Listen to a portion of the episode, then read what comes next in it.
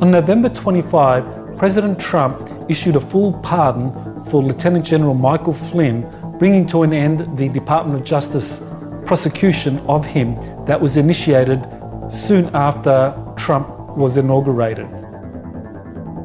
Aloha everyone, I'm Dr. Michael Salla and the case itself was prolonged unduly by the presiding judge who continued it despite the Department of Justice recommending all charges being dropped.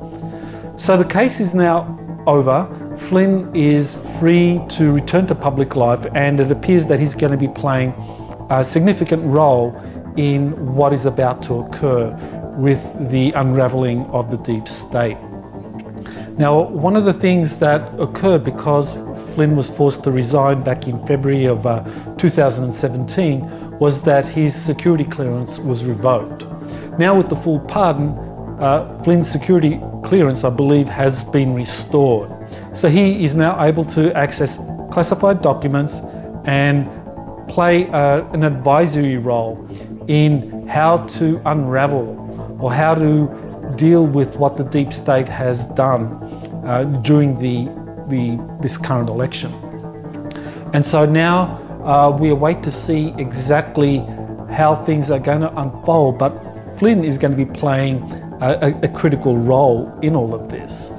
Now, one of the things about Flynn's background that has always intrigued me was that uh, he was the uh, former director of the, uh, of the Defense Intelligence Agency, uh, which is uh, an, an, intelligence entity set up to uh, manage the, the military community's intelligence uh, branches and coordinate it all so that it can be used to advise the President and the Department of Defense on a coherent policy that makes sense from the perspective of all of the different military services and the Pentagon. So that was, uh, that was uh, his final position uh, before he was sacked by, by President Obama and Obama advised uh, Trump not to hire Flynn in any capacity, which in itself is very unusual. So, what was it about Flynn's background that made him of concern to Obama and, of course, to the deep state?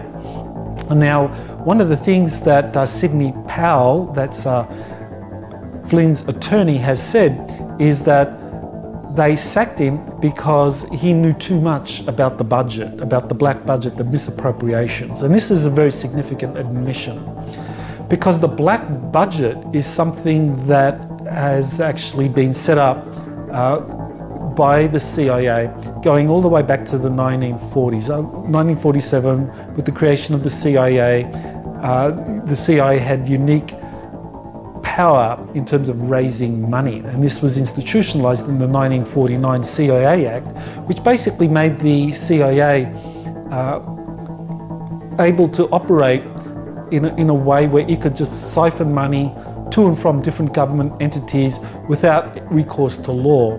So this was very good for shuffling around money so that uh, the real budget of the intelligence community would never be known.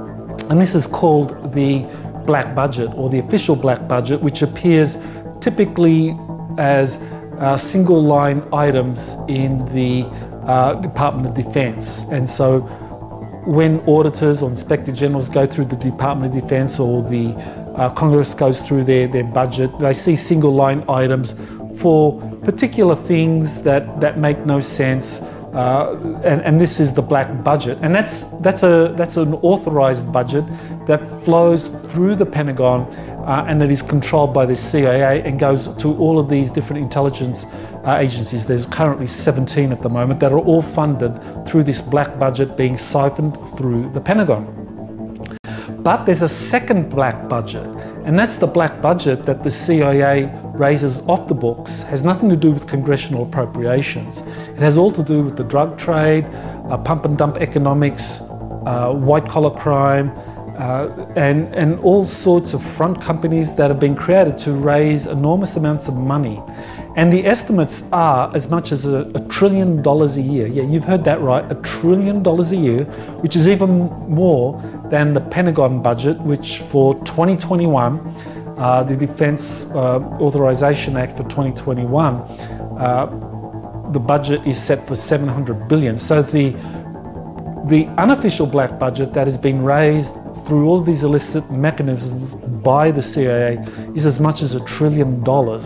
And that's funneled through the Pentagon, just as the official black budget is, and it goes to all of these various classified projects there. They're called unacknowledged special access programs that are funded through this unofficial black budget, and it goes to different uh, defense contractors. So this is how companies like Lockheed, Northrop Grumman, uh, Boeing, Skunk Works, Phantom Works, all of these are top secret government, uh, top secret corporate entities that manufacture uh, all of the advanced aerospace technologies are funded uh, through this uh, through both black budgets that come through the Pentagon.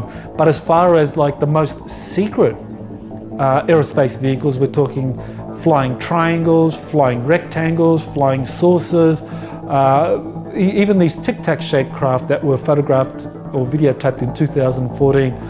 All of that is funded through these black budgets. And Flynn knows all about that. I mean, that was the one of the things that I think uh, made him a target. He knew all about the black budgets, he knew what programs they were funding, and what was the end product of that project, uh, what it was that that special access program was producing, whether it was a flying triangle or uh, some other kind of advanced anti gravity craft, or whether it had some other application to uh, top secret aerospace operations.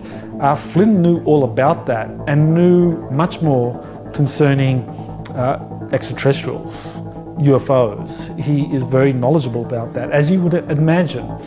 And what the deep state didn't want was someone like Flynn, uh, with all of that knowledge, becoming or staying on in that position as Trump's national security advisor.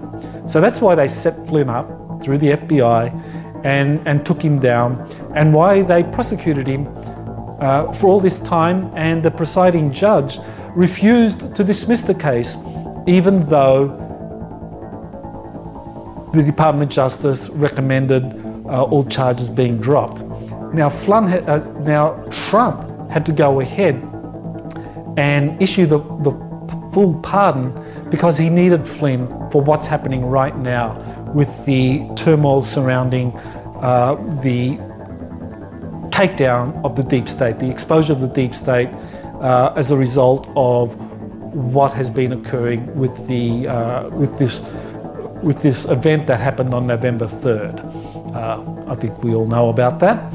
And, and so Trump needs Flynn for that to plan out a course of action uh, for dealing with the deep state actors that were part of what, were, what went down to bring about a certain outcome to what happened on November 3rd. So, this is why Trump needed Flynn and why he granted the presidential pardon. And I think what we are going to be seeing now in the weeks ahead is Flynn playing a much more prominent role because now he's free to publicly comment. He, while the case was ongoing, he couldn't publicly comment. Now he can. So we can expect a lot more from Flynn. And I think this is going to be really important in unraveling and understanding what is about to go down because I think we are in the midst of not just an American revolution. I think this is going to be a global revolution. Uh, the deep state is going to be exposed and taken out. So we are going to watch it all happen in slow motion, and I'll do my best to report on events as they unfold. This has been Dr. Michael Salla. Thank you for listening to my podcast. Aloha.